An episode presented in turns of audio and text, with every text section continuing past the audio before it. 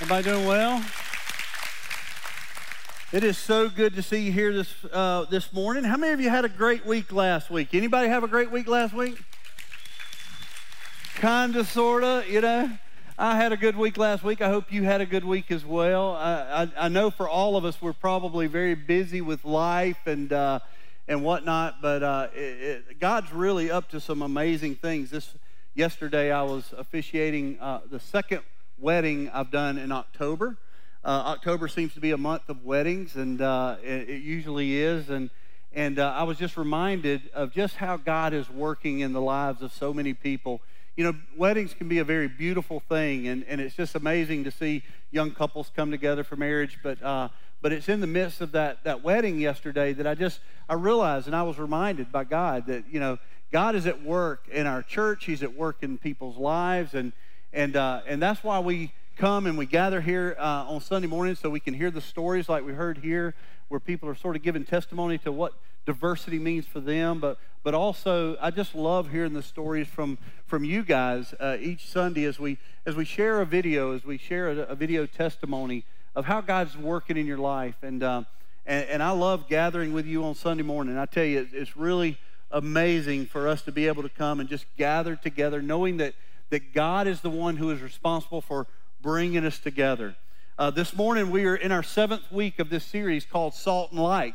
Uh, we've been kind of marching through it. It's, it's flown by, hasn't it? So it's, uh, it's one of these things where we've been kind of just marching through every week. And in the first part of this series, we focused on what it means to be the, the salt of the earth. And then over the next couple of weeks, we're going to finish out this series really sort of um, looking at what it means to be the light of the world. You know, Jesus, he proclaimed to us, he declared to us that we are the light of the world. I, I, love what he says in Matthew 5 14 through 16. He says these words He says, You are the light of the world. A city set on a hill cannot be hidden, nor do people light a lamp and put it under a basket, but on a stand, and it gives light into all the house. In the same way, let your light shine before others so that they may see your good works and give glory to your Father who is in heaven. And so, what does it mean to be the light of the world? I mean, this is what this series is all about for us to discover what it means to be the light of the world. And we're going to continue to look at that here today. But just a few reminders of things we've talked about as we prepare to dive into God's Word this morning, even before we pray. And, and it's this that one, as a church, we must stand committed to reaching our communities in which we live, work, and play. This is the great commission that Christ has given us. He has given us the command, if you will, to go out into our communities and, and to proclaim the gospel. In fact, to carry it beyond our communities and, and even to the ends of the earth. And so we are called by Christ as followers of Christ, as children of God, to, to be the light of the world. This is something that He has commanded us to do. So as a church, we must remain committed to that to that process, to being the light of the world. And then also, and this is important, this is some of the things that we've been talking about in this series, is that we must also uh, stand firmly on the Word of God uh, to define our identity and our activity. We must go to the Word of God and look at who we are in Christ Jesus, allowing the Word of God to, to set the tone for who we are uh, and, and where our identity lies. Our identity doesn't lie in all the things that the world says our identity lies in. It, it, it, it lies with Christ Jesus. And so these things are very important for us, especially as we consider going out into the community and being the light of Christ, as we uh, uh, talk about going out into our community and being the salt of the earth. And so this is what we've been talking about. This is what we're going to uh, talk about over the next couple of weeks as we wrap up this series. And, uh, and I'm excited about it. I'm excited about today's message. It's, it's one that is going to really, uh, I think, help us in understanding how to be the light of the world.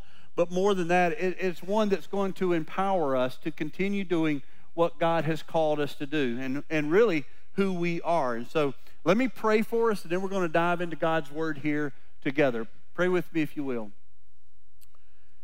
Dear Heavenly Father, Lord Jesus, Holy Spirit of God, Lord, we just thank you for your presence in this place. God, as we have come here and gathered together in a spirit of truth, uh, a spirit of love, God, we recognize that you are dwelling here with us, that you are, you are a part of what's happening here.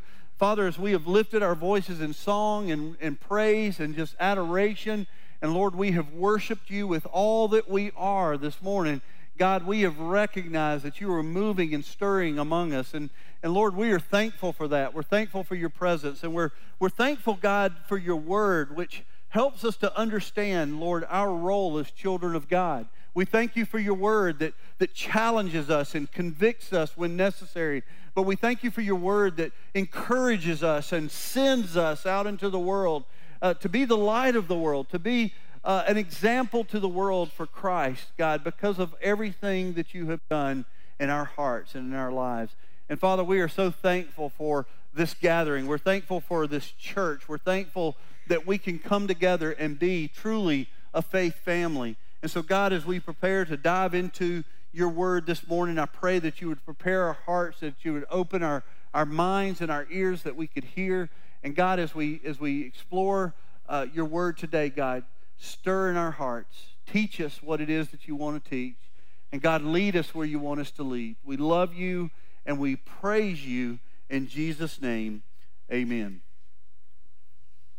Ever since, I guess, the fall of man, there has been such disunity and discord and, and, and really division in the world as it relates to human beings living among each other and, and, and thriving among each other. Ever since the fall of man, there's just been such discord, and we, we know this. All we have to do is take a quick look at, at history, and what that reveals to us is, is conflict after conflict and, and uh, war against war and or after war and riot after riot. We see this all around us. We, we see it in our history and we see it in our world today. And, and we see such violence and hatred and all of these things that exist in our world. And as we think about those things, we, we, we begin to look at them and we don't like them as, as, as children of God, as followers of Christ Jesus. We, we don't like what we see on TV. We don't like what we read in history about all of the conflict that exists in our world today. But it shouldn't really surprise us, I guess, because of the, the depravity of man, the sin nature that exists in our world. It really shouldn't surprise us that we see this kind of discord and this kind of this sort of uh, disunity in the world. We see, we see nations against nations. We see cultures against cultures. We see religion against religion. We see political view against political view. We see all kinds of things in the world in which we live in, and it really should not surprise us. It's just the way things are. But what should surprise us is when we begin to see that sort of uh, division and that sort of discord in the life of the church.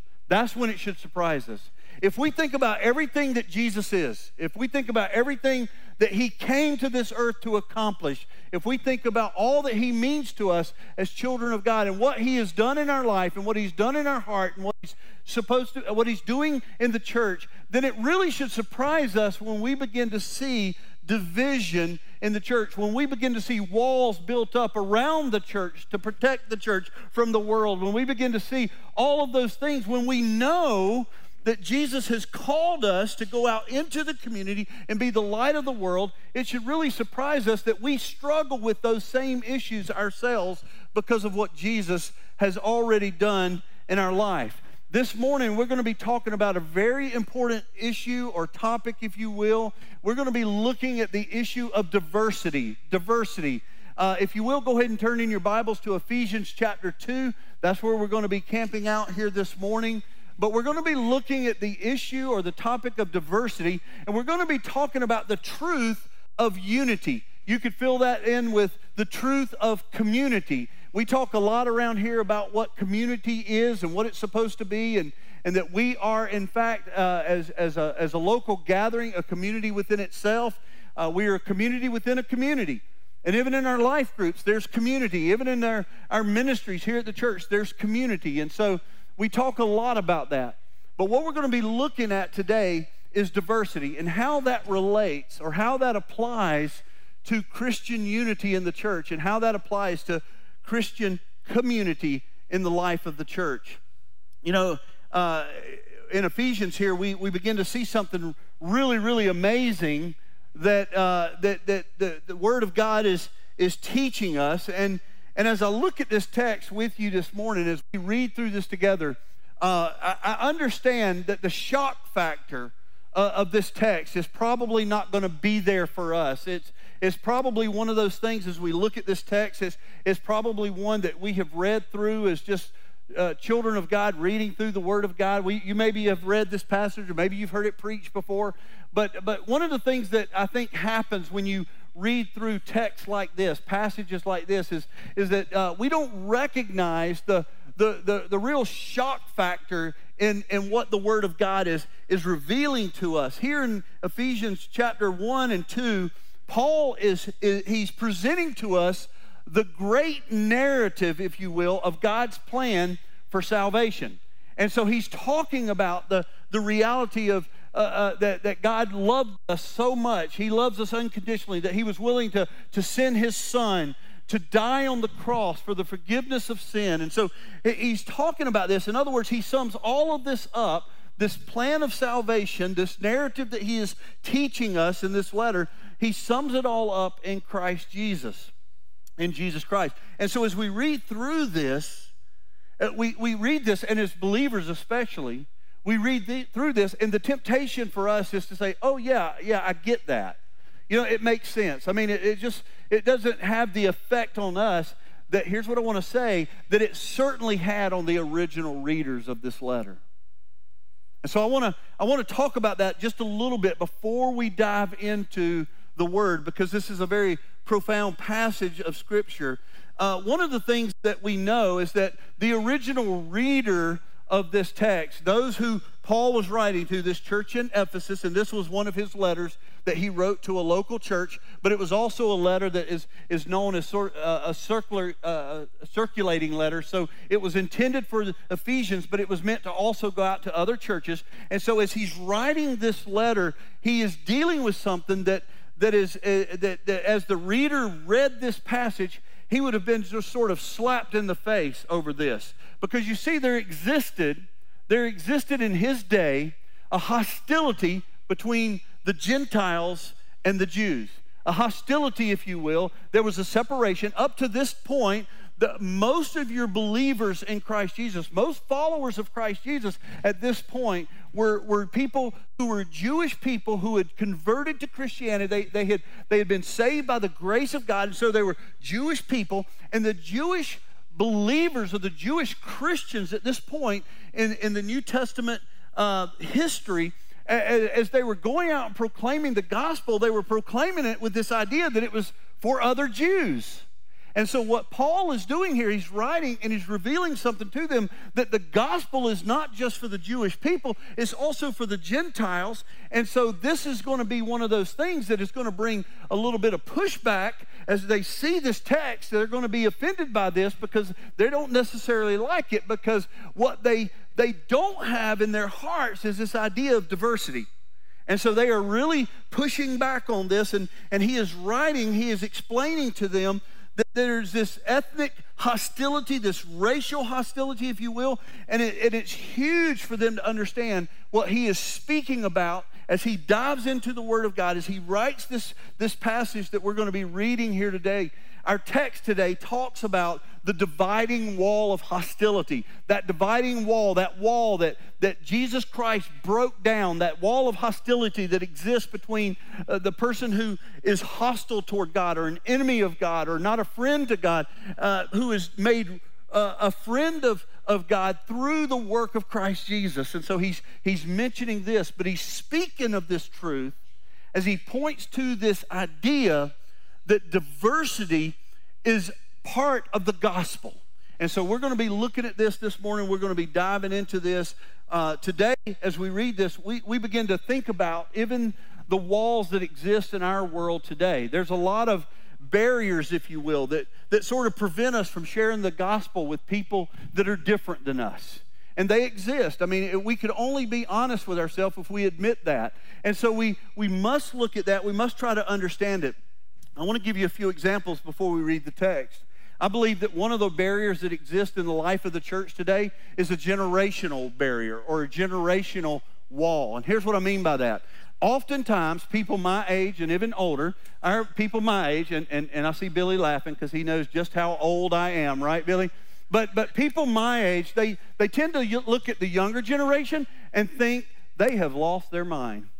you know, because a lot of the things that they do just doesn't make sense. And so we as older people, we look at that and we just don't get it. We it, it doesn't make sense to us. Sometimes their humor is something in, in which we just we just don't we can't laugh at because it doesn't make sense to us. And I'll give you an example. This morning, and when we were in the uh, the green room, the, the worship team, most of them, you know, are 12 or under, as you know, and, and so they uh, we're, we're, gathering in the in the in the green room, and we're spending that time preparing for the service, and and uh, I feel like the odd man out every single Sunday because I walk in and it's kind of like all rise, you know, it's like, you know, the the great elder has walked in or something, and and, and, so I walk in, and, so I, I, go in there, and we, we have our time of talking about the service, and then we have our time of prayer. It's real sweet. And then, as usual, there's a few minutes left over, and they begin to just talk about things that are going on in their life.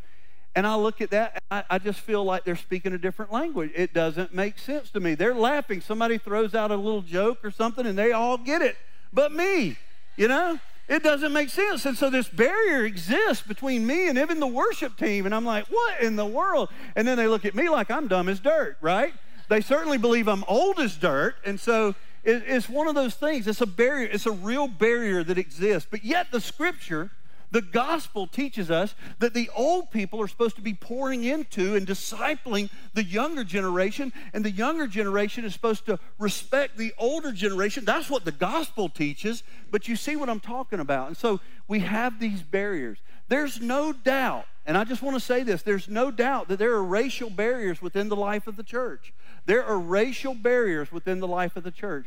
There are people who have come here uh, and visited our church, and when they see the diversity that exists in their church, they don't stick around. They don't stick around because they, they have a problem with that. That's a, that's a real issue that is in our world today. We see this everywhere we go. But let me just say, for the record, I praise God for the diversity that we have in our church. Amen?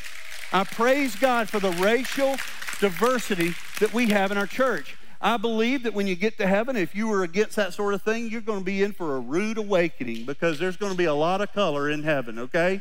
And so the reality is we have to overcome racial barriers that exist in the life of the church. This is this is a reality. This is this is a truth. This is something that we need to, and this is what Paul's going to be talking about. He, he you know, another one, and I'll just go through these quickly, but uh, economic walls. We we have in the life of the church, we have we have, uh, we have uh, rich people that look down on poor people and poor people who judge rich people. And it's, it's just one of those things that exists. We have, we have uh, cultural walls. We have gender walls where you know one, one gender may think they're superior because of you know over another gender. And so these things exist in the life of the church.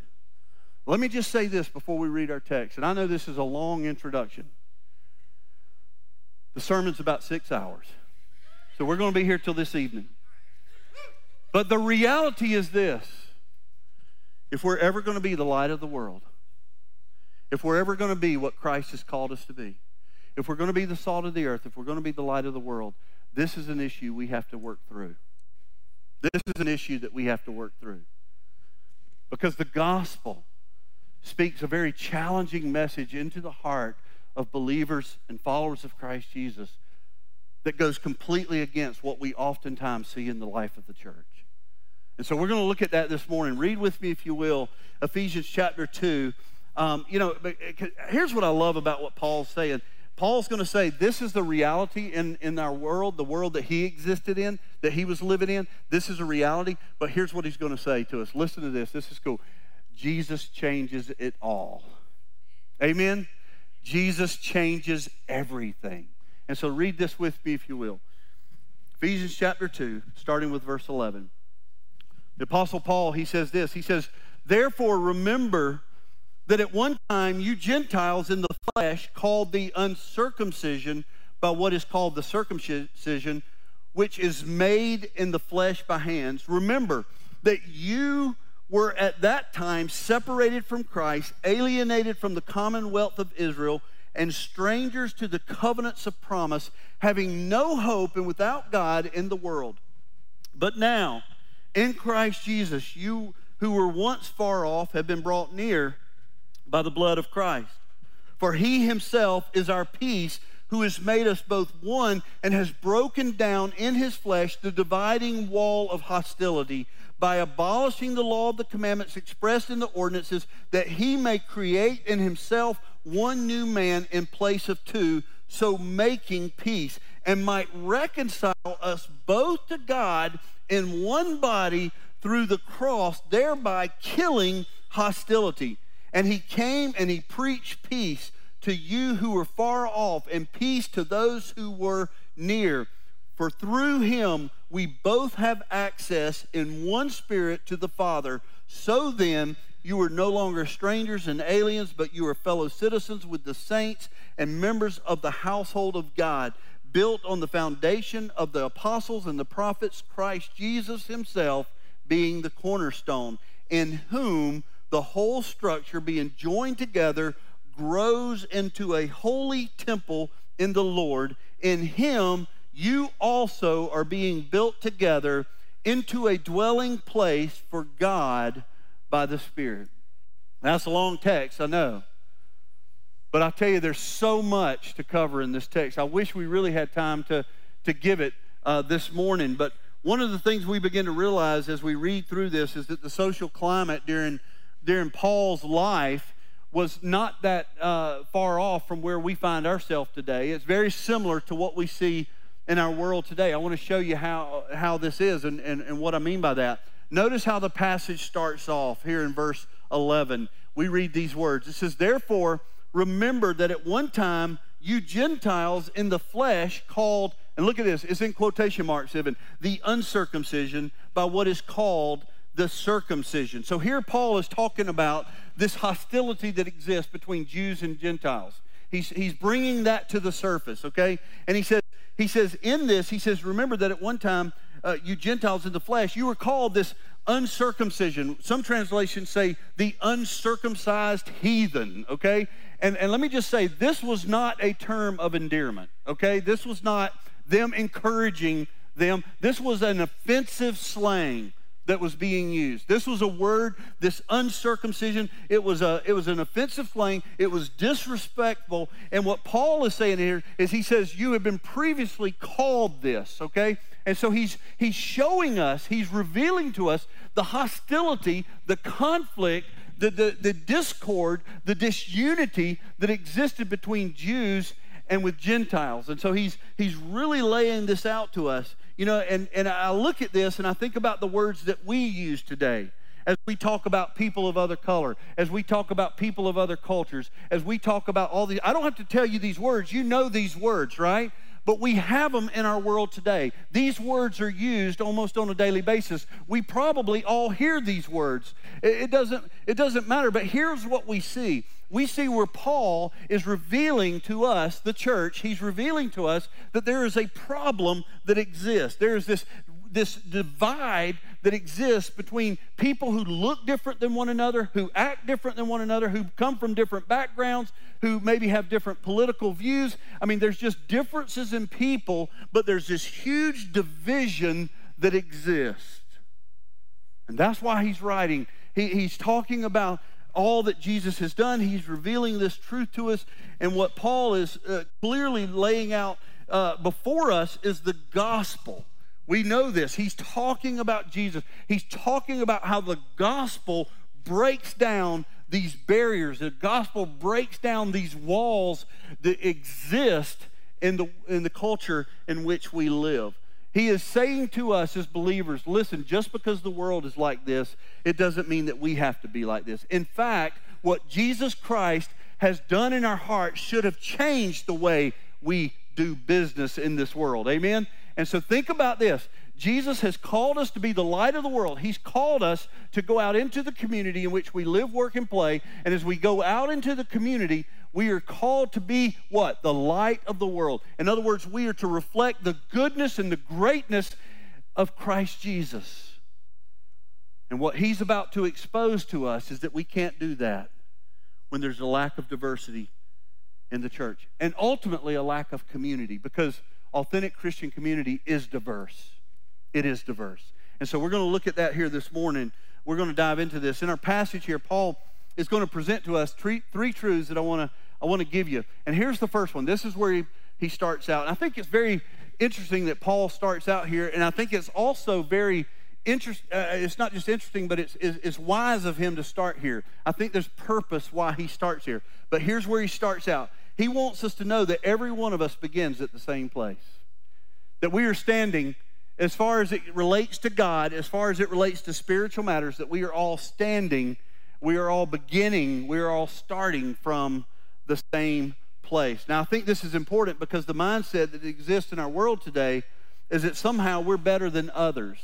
You know, I mean, that exists in our mind if we're not careful. If, if, if we're educated, we think that people that are uneducated are just sort of beneath us. If, we, if we're a man, somehow we may think that, you know, women are beneath us. If we're, eh, those are the barriers that exist. If, if I'm white, maybe somehow I, I may think I'm better than someone who is black. I mean, those are things that if we're not careful can be in the heart of each and every one of us. And, and every one of us has the, the, the temptation, the opportunity to be less diverse than what the gospel teaches us to be. Every one of us.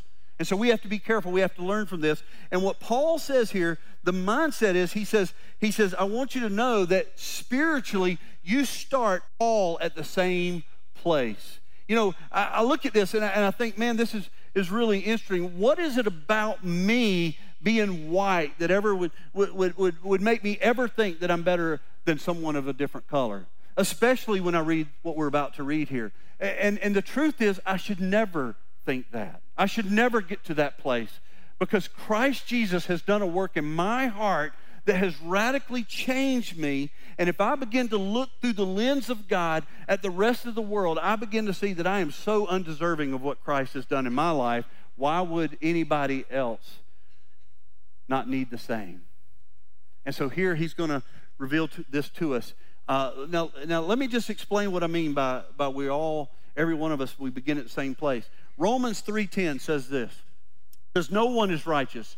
No, not one. You need to just grab onto that and use that as a launching pad before, or, or, or, or foundational truth before we dig into this. Remember now, he's talking about us spiritually. We're all starting at the same place. And so, what the Bible tells us is that every single one of us in this room, before Christ Jesus, no one is righteous, no, not one. Romans 3.23 says, For all have sinned and fall short of the glory of God. Did you catch that? For all have sinned and fall short of the glory of God. And so we know that before Christ, that without Christ in our life, that we are eternally separated from God. We're over here, we're in our, our, our, our, our self righteousness and our, our unrighteousness, and over here there's Christ and the holiness of God and the, the, the perfection of God.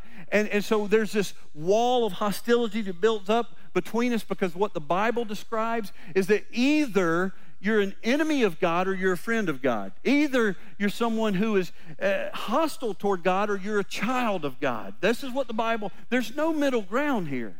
You're in either one place or the other. And so the Bible is very clear that we all start out in this place where there's, there's none that are righteous, that we have all sinned and fall short of the glory of God. Look at Isaiah 59 2 with me for just a moment. It says this it says, Your iniquities have made a separation between you and your God, and your sins have hidden his face from you so that he does not hear. And so, this is what the gospel teaches us about our life pre Christ. Now, let's look at our passage. Because what Paul is doing is he's writing. And as the, as the, the readers, the, these, this gathering in Ephesus begins to read this letter, they begin to hear what it is that Paul is writing. And then, even today, several, you know, several thousand years later, as the church continues to read this passage, we begin to see something really incredible. Paul is going to remind us of something that's really interesting. He says here in verse 12, he says this look with me. Remember that you were at one time separated from Christ, alienated from the commonwealth of Israel, and strangers to the covenant of promise, having no hope and without God in the world. And so he reminds every believer, the Word of God reminds every child of God that there was a time in your life where we began without Christ in our life, right? we're living our life and, and there's an absence of God. I mean, God, not an absence of God, God has always been, but, but we, are, we are strangers to God. We are, we are alienated from God. But through Christ Jesus, that wall of hostility has been broken. And we've been wooed by the Spirit, and there's salvation that comes into the picture. But every one of us begins in this place. One of the things I was thinking about as I was looking at this, as I was just thinking through this message and what it is that, that Paul is teaching here as he talks about us all beginning at the same place is why would it be so critical that we know that?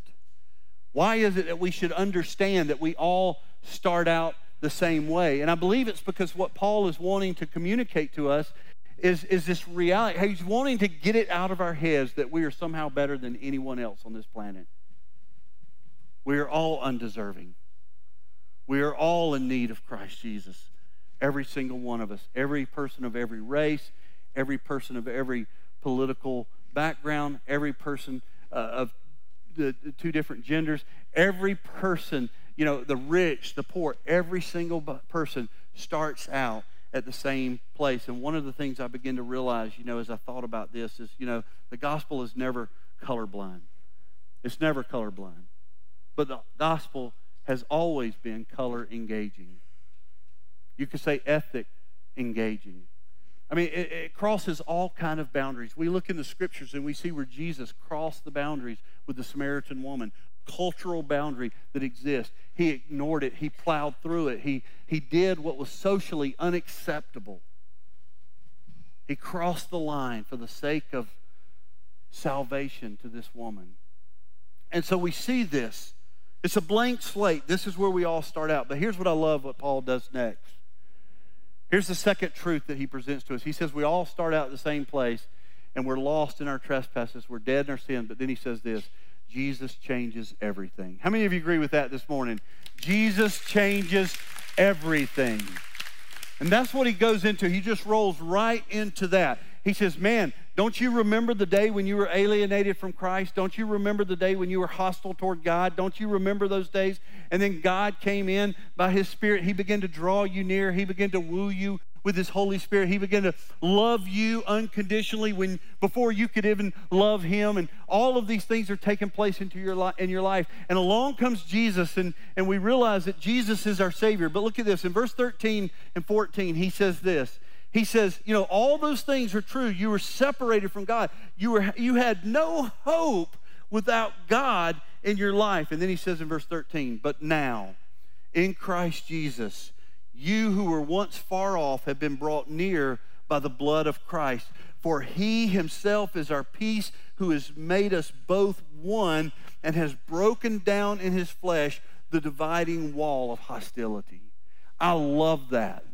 Because here's what Paul is saying Paul is saying, listen, because of what Jesus has done in our heart, there should exist no more a wall of hostility toward anyone else. He's saying, listen, God came into your life. God radically transformed your heart. God saved you from your sin. And because now your heart has been changed, you are no longer seeing the world like you used to see the world. You are no longer looking at the lives of other people like you've always looked. Instead, you are looking into the world and you are seeing, you are seeing that, that things are different now. You are seeing people the way Christ sees people. Says Jesus changed everything. There should no longer be these walls, these barriers that, that once existed. Jesus changes everything. Through Christ, we are reconciled to God. We are made holy and we're made righteous. And through Christ, everything changes between us and God. No longer are we enemies of God, but now we are children of God. We are, we are holy and, and righteous because of the work of Christ Jesus. He has changed everything about us, including our hearts. Now, I want to show you something because this is where it gets interesting. Go with me for a moment to Second Corinthians chapter 5. 2 Corinthians chapter 5. I want to show you this. This is really cool. So, Paul's writing to a different gathering. He's writing to the church in Corinth, and he's writing to this, this church, the Corinthians, and he, he writes in his second letter uh, in, in, verse, in chapter 5, verse 18, he says this. I love this. He says, All of this is from God who through Christ reconciled him I mean, us to himself. That's what we've been talking about. We were alienated, we were separated. God has brought us into the, I mean, Christ has brought us into the presence of God. That's reconciliation. If you've ever wanted to explain the gospel in one word, use the word reconciliation because he brought those who were far and he brought them into the presence of God. Christ, through Christ Jesus, we are reconciled to himself. This is the truth of the gospel. But look at what he says here. He says that through Christ, I mean, uh, that uh, all of this is from God who through Christ reconciled us to himself and gave us, look at this, gave us the ministry of reconciliation. Do you see that? Now think about this. Jesus has commanded us and told us and proclaimed over our life that we are the light of the world. He's called us to go and make disciples of all nations. This is the task. This is the Great Commission. This is, this is who we are. He says, I have, I have drawn you unto myself. I have saved you of your sins. You are no longer alienated. You are a follower of Christ Jesus. I have reconciled you to the Father, but I've also given you the ministry of reconciliation. What is the one thing that can divide, I mean, can break down the walls of division? reconciliation. I love the song that we were singing talking about Jesus kicking down, kicking down any wall. How many of you believe that this morning? That, that through Christ Jesus, He can plow through. He kicked down the wall. He destroyed the wall of hostility that existed between us and God. And He came after us and He pulled us in. He rescued us. How many of you thank Jesus for being rescued by His power and His grace? He rescued us from our sin. And now what we see here is that the gospel is teaching us that not only has Christ busted down the walls and rescued us, but he has given us the ministry of what? Of reconciliation. The same thing that he did for us, he has given us this ministry of reconciliation so that we too would break down the walls and we would go after people with the message that Jesus is their hope. What people? All people. Every single one. There should not exist in our hearts any walls that would keep us from reaching anybody else in this world. We are called to go out and be the light to a world that is dark. We are called to go out and be the salt of the earth.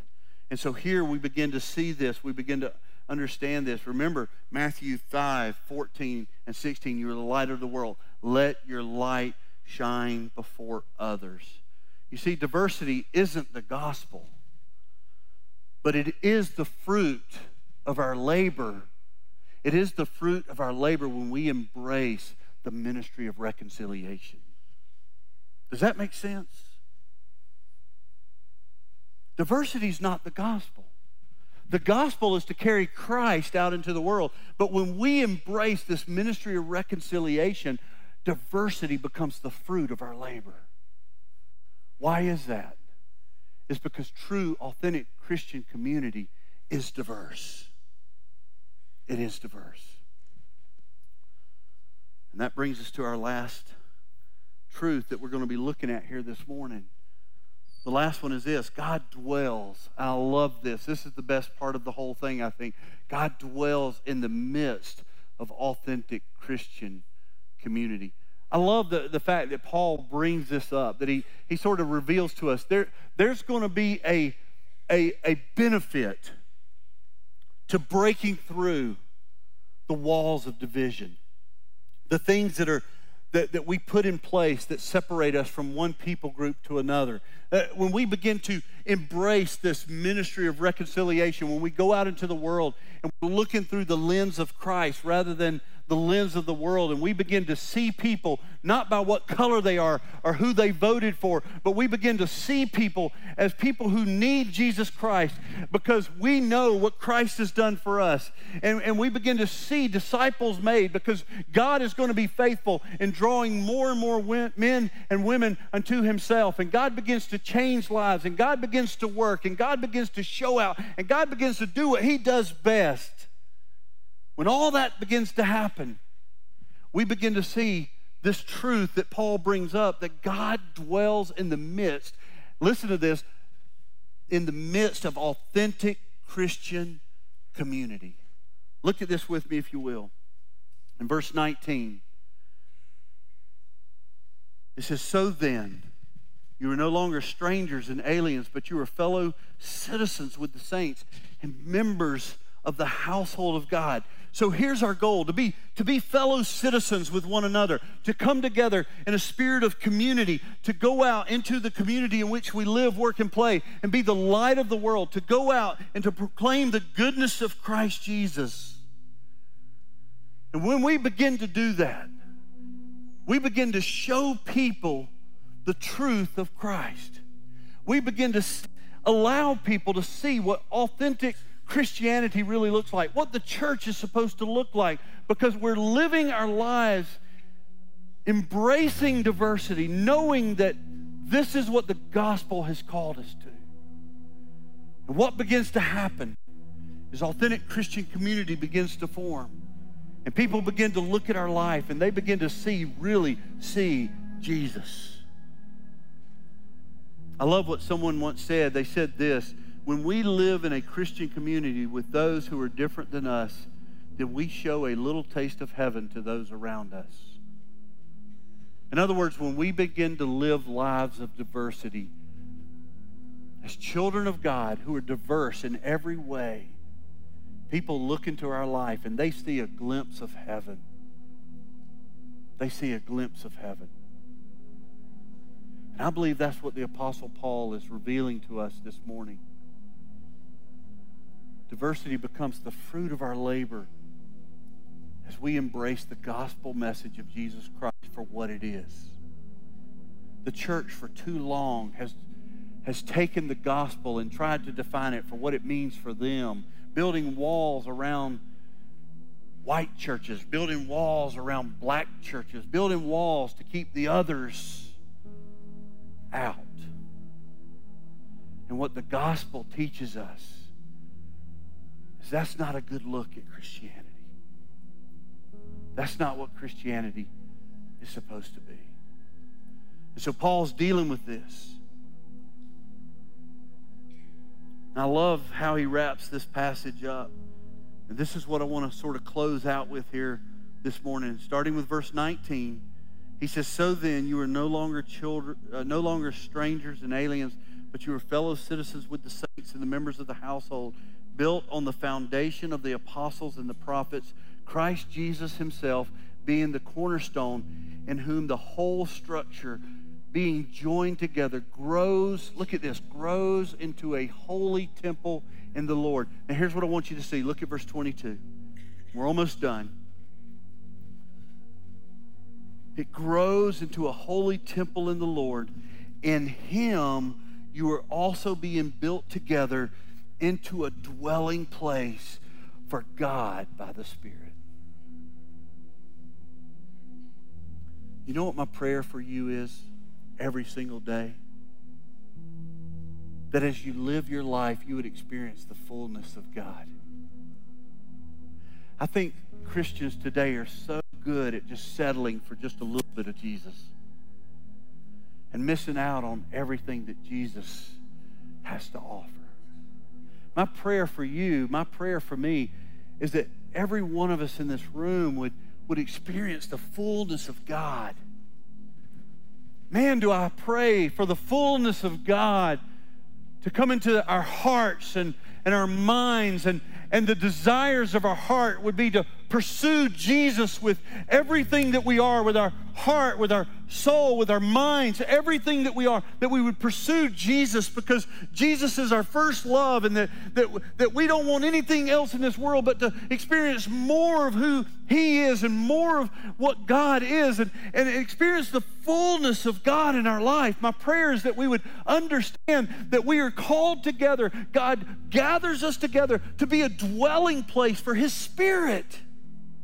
We come in here today, no doubt, as individual followers of Christ with the indwelling of the Holy Spirit. But God wants to do more in our lives collectively as a church. He wants to come and He wants to dwell among us and He wants to gather us that He could scatter us into the world and we could be the light of the world in the darkness, and that people would come to know Jesus Christ for who he is, and that they would discover the same truth that we know that he is our hope in a world that is so hopeless.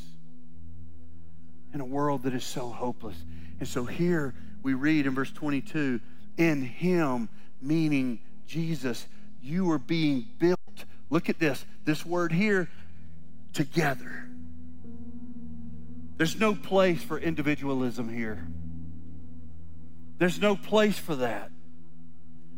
God is gathering us, He is building us, He is growing us, He is molding and shaping us together. Do you see that? He is growing us together, He's building us together into, look at this, a dwelling place for Himself. My prayer is that when people walk into this place, they would see genuine love for one another. That when they walk into this place, they would see genuine community. They would see authentic Christian community in this place. They would look around and there would be something that as they look around, they say, This is much different than anything else I've ever experienced. And it's not you or me or the band, it's not them that, uh, that they're putting their finger on. They, in fact, they just look around and they just realize there's just something different about this place. And though they may not can put their finger on it initially, what they're experiencing is the fullness of God, a place where God is dwelling among his people. And what they are seeing is the light of the world. They're seeing the image of Christ as they walk our halls and they come to our life groups and they participate in our ministries. They're seeing the light of Jesus everywhere they go. Everywhere they go. My prayer is that as they walk into this place, they would discover Christ is their hope. In just a moment, I'm going to pray. And my prayer also this morning is that in whatever way God has challenged you, spoken into your heart, whatever way God has, has stirred your soul, your heart, I pray that you would just respond to that I believe, I honestly believe that God is wanting to speak to every single one of us here this morning. That God has a message for you. Maybe you didn't hear a single word I said today, but you were listening to God the whole time. Maybe that's where you've been. I just pray that today, as God speaks into our hearts, that you would be faithful to respond in whatever way that is. Maybe for you this morning is to come to this altar and lift up our nation. Our nation let me just say this our nation is in trouble. Our country is in trouble. Our world is in trouble. If you're unaware of this, just turn on the, the news, and I understand that's not always real accurate, but, but, but just look around. Our world is in trouble. The world is a very dark place. And Christ has already identified the church as the light of the world. I believe it begins with us falling on our faces before God and praying to a holy and righteous God to use us in a mighty way. Let us pray for our country. Let us pray for the racial divide that we see. Let us pray for the, the generational divide. Even in this church, that, that young people would desire to, to, to, to, to be close to older people, and older people would desire to be close to young people. Even though there may be a little awkwardness in the beginning, that's God's way. Discipleship breaks through generational barriers. Let us allow diversity into our life. Let us pray. Let us seek God. Let us let us worship him. Let us just come. Maybe today you're here today and you've you've heard this and you say, you know, I've heard a lot about the gospel and I still have some questions. Our pastors are down front. I'm down here. If you want to come and speak to us, if you want us to pray for you. But for heaven's sakes this morning, let us listen to Jesus. Let us allow our hearts to be stirred. That God would use the message of His truth to radically transform our lives.